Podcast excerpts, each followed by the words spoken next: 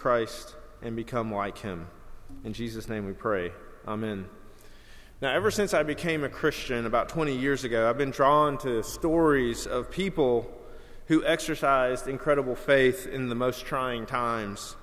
I remember the first time I read about Martin Luther, who had been commanded to come before the Pope to recant, and knowing that any refusal to recant would likely end up in his death, he took a day and then he responded to him, "I cannot and will not recant for anything.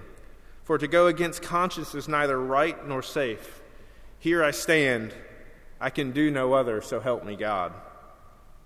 I also remember reading about another saint named John Lambert, who during the English Reformation was hoisted up to where he hovered over the flames of a burning at the stake incident, and the idea was that he would burn slowly. He would burn from the feet up, that he would roast up.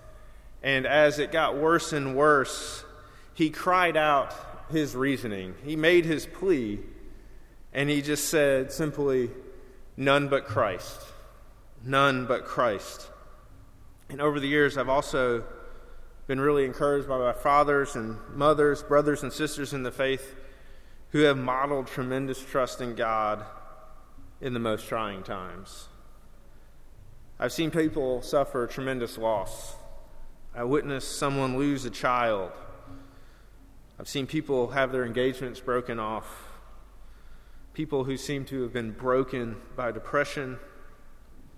I've been there when people have wept for their loved ones who have passed away and didn't know Jesus. I've even seen people lose their jobs because they would not compromise their faith in Christ. Over the years, I've been encouraged by these things. I've been in awe that these men and women were able to trust God, remain faithful, and be so courageous. Now, I bring up these examples because, one, there are obviously there's correlations with the stand that we see taking place with these three men in Daniel three. But also to point out that we're just regular people. All people go through trying times. Some of us are going through trying times right now. They will come. This isn't just something for martyrs. And trials of keeping the faith or suffering or all different types of trials, we're going to try to cover those today. But any time when our allegiance to God is put to the test, that's what I mean by trial. And this morning, we're looking at a story of very severe trial, three friends who are tempted and even commanded to conform and compromise their beliefs, otherwise they might die. You could say another way to tell that story is we're talking about a story where three friends stood their ground and would not compromise their faith or even sin against God. Now, it's not a stretch to say that there will be times in our lives where we'll face great trials or temptations, or even find ourselves in a moment of truth possibly similar to this. And that's why I want us to consider three things from this passage this morning. I want us to first consider the friction that exists between our faith and the world. There is a friction that is inevitable for the believer when they walk through the world. Also, I want to talk about the faith that is required to go through this friction. I want to look at the makeup of the faith of these three men as they endure great difficulty. And then finally, I want to consider the result of their faith as they go through friction. What is the fruit? So if you want to think about this, we're going to talk about the friction, faith, and fruit. So let's begin with friction. And like I said, friction with the world is inevitable. It will happen. There will be difficult times when we will be called to trust God and not even know the outcome of what that might look like. To be called to believe and to follow and not know what that means for us. I really believe that Daniel chapter three kind of mirrors the New Testament example that we see in Acts chapter five, when the apostles are told to quit preaching or be put to death. And the apostles' response to that threat, or that ultimatum you could say, was, "We must obey God rather than men." That ultimatum is similar to what we see Shadrach, Meshach, and Abednego going through right now. They were to either show devotion to this giant idol and worship it, or be thrown into a fiery furnace. That's the ultimatum. But don't be fooled. This story isn't about an ultimatum per se. It is really about allegiance. Will they show allegiance to their God, or will they show allegiance to their king and re- to their king on earth and risk death? Who will they bow to? Who will they show devotion to? It's a very dramatic and public scene. And one day that may be the case for you. I don't know. I don't know. You may face a public moment like this. But Daniel three type trials are not normative for us. Most things don't play out like this. But that doesn't mean we don't face this type of a trial all the time. In fact, I would say that we face this type of trial every day. We fight this battle for the allegiance of our heart on a daily basis. Iain Duguid clarifies the tr- crux of this battle by asking a question. And he puts it this way. He says, are we going to declare the Lord to be our God, to be our primary allegiance come what may, or will we bow down to the multitude of glittering idols that the world presents to us? Now, most of the time, we're not going to be tempted to bow the knee or compromise our convictions to a physical idol. Most of the time, these idols will be idols of the heart, dealing with misplaced love for worldly things, worldly aspirations, worldly pleasures. Or you could even say that we'll be dealing with temptations, any kind of temptation that might ask us to sin, that might be falling prey to the pressures that we get from an employer or even government to compromise what we believe.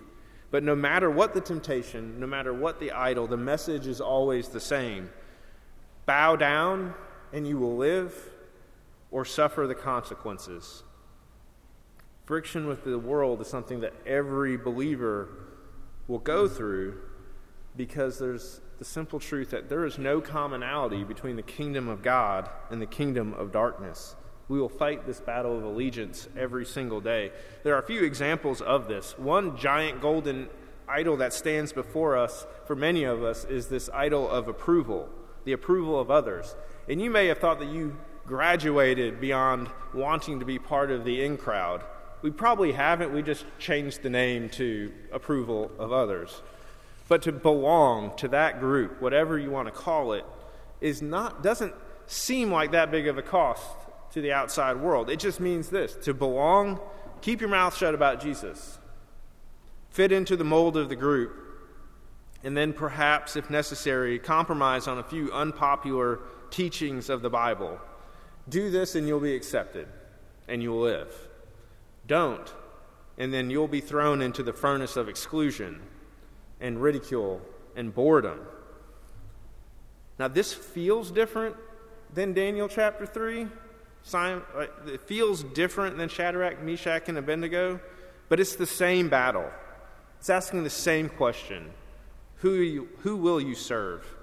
Now, another ninety-foot idol that sits in our midst is our appetites. And, I'm, and I do mean food, but our appetites are food, drink, or our appetite for pleasure or possessions. Uh, I'm paraphrasing John Montg- uh, James Montgomery Boyce when he says that we obsess over food or drink or sexual satisfaction or romantic daydreams, because these idols tell us that if we don't give in to them, then we will be thrown into the furnace of frustration and disappointment.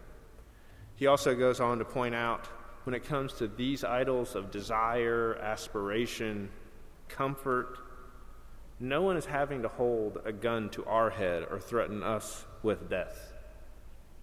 Sadly, we too easily give in to these idols all on our own. Even, you could say, oftentimes, there is no friction. Now, most of the time, our, our battles will look a lot like this, and not a public struggle with a king. Most often, these little battles will be subtle. They'll be done more in private, and they'll be fought in our hearts and in our minds. Now, that's just a couple of examples. There's obviously many more. We could talk about the battle of trusting God in really hard times. And I'm, I'm positive there's someone here who's going through a really hard time of suffering and heartache.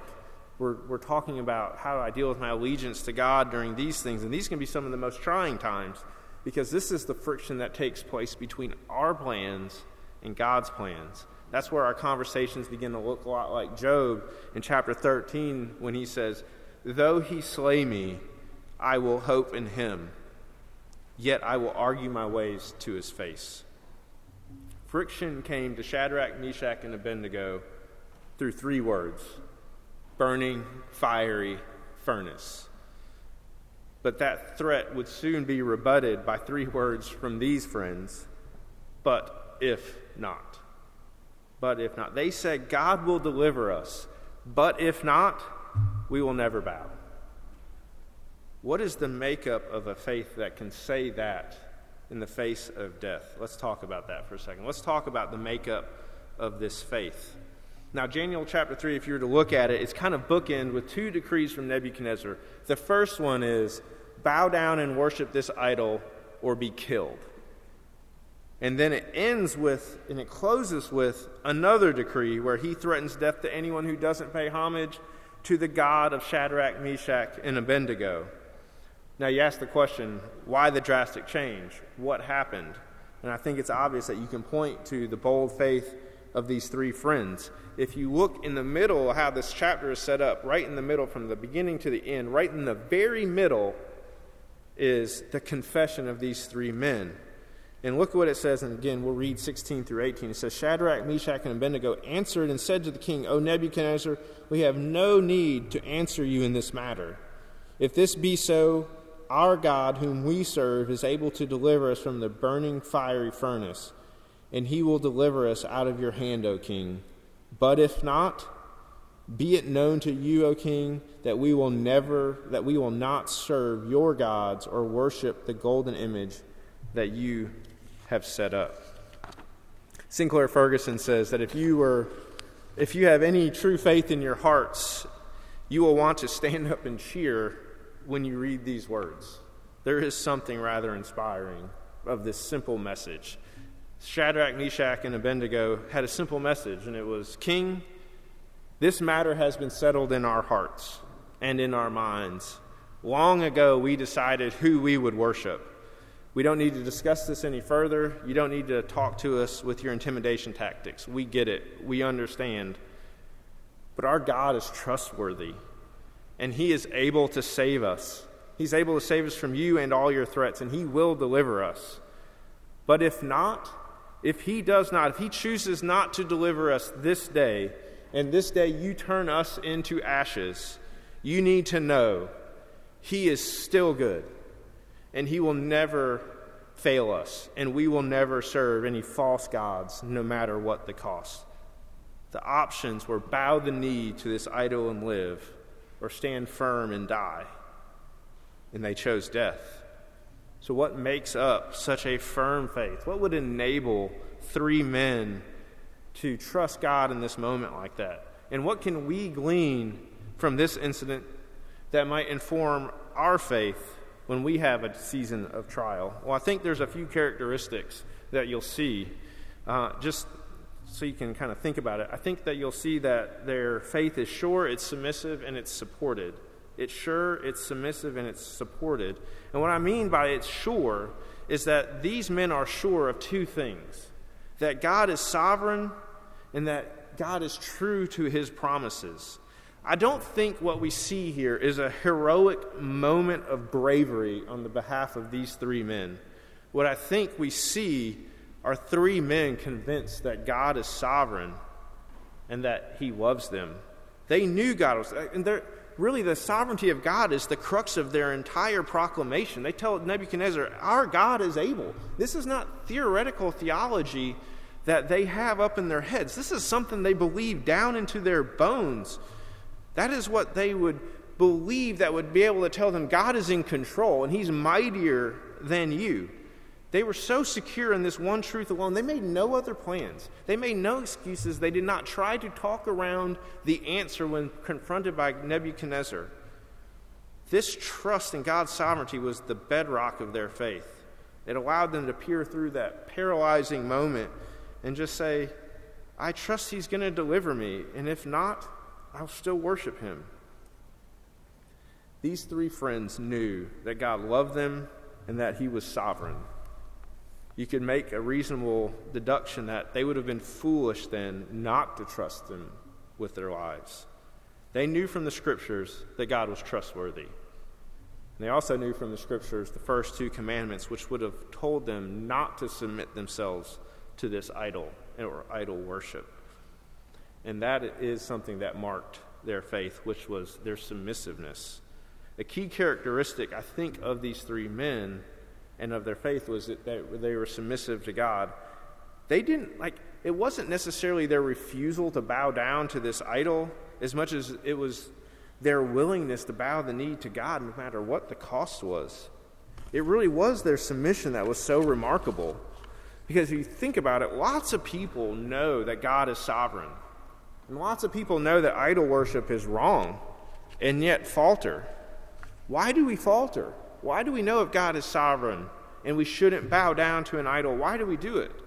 Most of the times because we don't like the outcome that will come our way if we do that. Shadrach, Meshach, and Abednego, they put their trust in a covenant-keeping God. They didn't care about the outcome, you could say. They knew that God was able to deliver them. And if he did, his name would be glorified and Nebuchadnezzar would be thwarted. But they also knew that if they died, their death in the furnace would proclaim the worthiness of their God. Death in the flames would not have signaled a failure for these three friends. It would have signaled one clear thing, that today God's wisdom called for something else other than deliverance. They did not know the outcome of their plight any more than we know the outcome of our trials. They were not in the outcome prediction business to determine whether they were going to obey or not. They knew that their role was to trust and obey God. It was God's role to fill out the details. We may never know what God is up to in the hardest moments of life. But like Shadrach, Meshach, and Abednego, we can know that God is good and that he works for our good. And that is enough. We don't need to know more than that. These three friends were wise not to lose perspective, because if you back up, it was always about a simple choice. It was always a choice between two sets of flames. You're either going to face the flames of Nebuchadnezzar or you're going to face the flames of judgment before God. They had already made their mind up who they were serving. Nebuchadnezzar says, "Worship me or be thrown into the flames." God says, "Worship me and I will be with you, even in the flames." And that kind of leads to the last kind of part of the makeup of their faith. They're sure, they were submissive, but it was supported faith. God himself supported them. The drama of this story, by the way, is already over. The drama of this story is, who will they show allegiance to? The answer is God. But we still got to deal with the fiery furnace, don't we? Well, in the fiery furnace, that's where we see God show up. In years prior, Isaiah wrote in uh, chapter forty-three uh, this prophecy to the people who would be in Babylonian exile.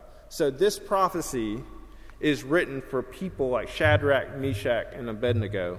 And he says this in chapter forty-three, "Fear not, for I have redeemed you. I have called you by name. You are mine.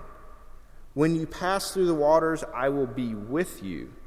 And through the rivers, they shall not overcome you. When you walk through fire, you shall not be burned, and the flame shall not consume you. For I am the Lord your God, the Holy One of Israel, your Savior." We see a fulfillment of that prophecy right here in Daniel chapter three. Because when Nebuchadnezzar looks into this furnace, he sees four people walking around. And the fourth person he can only describe as someone who looks like a son of the gods. Most likely this is a pre-incarnate appearance of Jesus, or perhaps an angel of the Lord sent by God. But the important thing here is to remember that God was there, like he promised he would be there. And it's not just a promise that we get from Isaiah forty-three, This is a promise of that I will be with you that's reiterated throughout the Old Testament over and over and over again. It is in this promise that these three men put their faith. They held fast to the truth that God was going to be with them in life or death, that God would stand with his people like he said he would, and that God would not abandon them in their trials, but he would be with them through the waters or the fires. They held fast and God showed up. I do want to highlight just one thing that could go by the wayside. That's important, I think, because we have a way of thinking that may just be a little bit off. God's favor in this case did not spare them the furnace. A lot of times we think God's favor means we won't suffer. But in this case, God's favor does not equal the absence of trials. He did not spare them from that fiery furnace, but his favor instead was his presence with them. That'll often be true for us. So if we are undergoing suffering, or if we're being pressured to compromise, perhaps the question to ask is not, why am I in this furnace of misery? Maybe, perhaps, the question is, where is God in this furnace? How is he helping me and working in me? Now, this faith through friction brings fruit. There is a result that springs from faith amidst friction. I think there's two things we'll just highlight to end here. The first fruit I think we see in this passage is undoubtedly a greater faith. Shadrach, Meshach, and Abednego undoubtedly grew in their faith after this event. But our faith should also grow stronger after reading this story, because it reminds us that God is committed to his promise to be with us.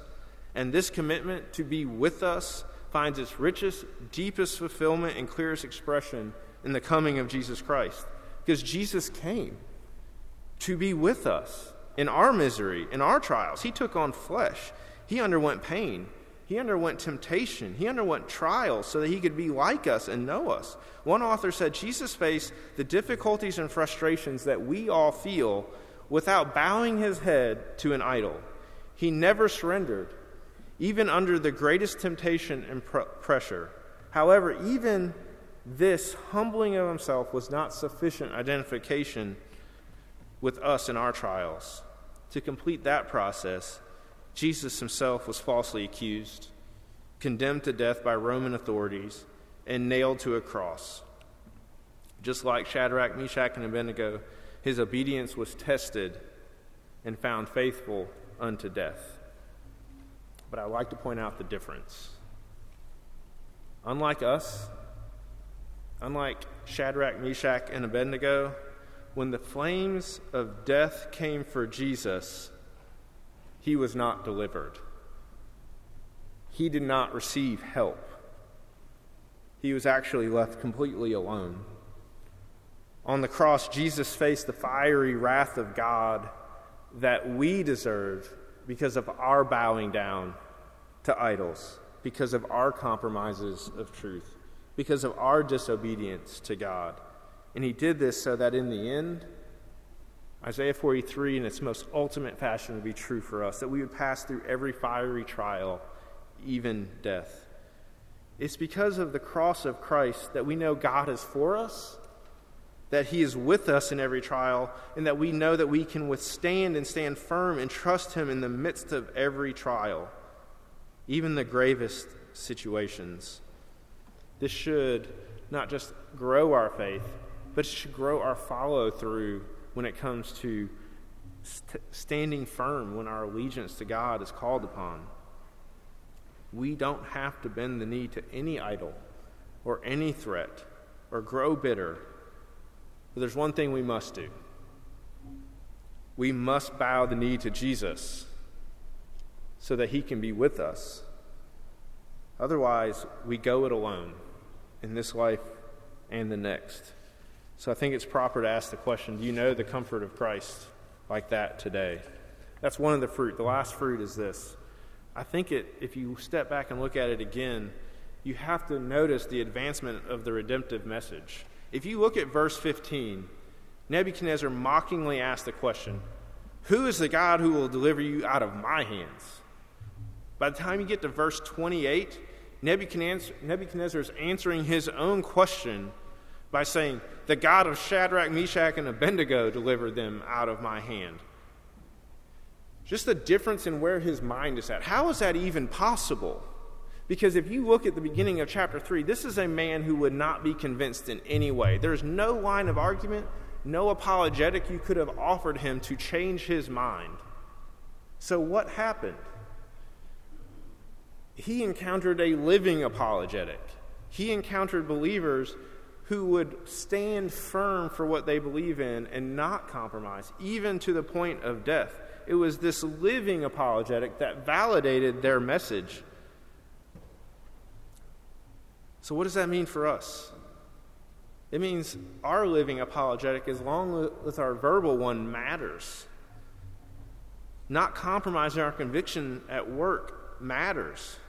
How we suffer hardship matters. How we deal with difficult things matters. How we stand up for truth and not bow to the pressure of the world around us matters. We may never know what kind of impact it makes, but it does matter. I remember April twentieth, nineteen ninety-nine, a long time ago. I was a freshman in college. I had become a Christian uh, about six months before this. I was a freshman in college. I walked back from my class into my dorm room, and my dorm room was full of people. Everyone's eyes glued on the television because April twentieth, nineteen ninety-nine was the day two gunmen entered Columbine High School in Colorado and murdered ten students, one teacher, and injured twenty-one others. Now, in the midst of that chaos that day, one gunman singled out a single girl named Valene. And he asked her a very simple question. Do you believe in God? And as it's reported, she responded with the immediacy of Shadrach, Meshach, and Abednego, and she said yes. And he shot her three times, in the chest, in the abdomen, abdomen, and in the arm. And she lived. Why would God allow this to happen? Valene had no way to predict the outcome. She knew she just needed to be faithful. That was up to God to predict the outcome. But why would God allow that to happen? Why does God allow any of these trials that we go through to happen? I don't know exactly. None of us know exactly. But I do know this. A few weeks later, I come home from college in May, and I went to my dad's office to visit him and people that worked there, and I t- was talking to one of their salesmen, and he knew I became a Christian, so he, he came up to me and he said, I have also just become a Christian. I said, well, that's great. Tell me how that came about. He just referenced a girl in Columbine, Colorado that he'd never met, but he had heard about her testimony, and it forced him to stop his life and ask the question, do I have faith like that? I don't know what happened, but I know that he, because of that living apologetic, turned and put faith in Christ. We never know what God is up to. All we know is that our job is to love God back and hold firm to the hope that we profess. Let us pray. Lord, you are good to us in ways that we don't even understand. We pray that you would help us to see how we may be vulnerable to bowing the knee to idols or worshiping false gods, how we may be vulnerable to compromise, Lord, and we pray that you would encourage us in our faith, that we might be sure of the one in whom we trust, that we be submissive to your word, and that, Lord, we would know your nearness to us, that you are a God who is for us and with us. We pray this in Jesus' precious name. Amen.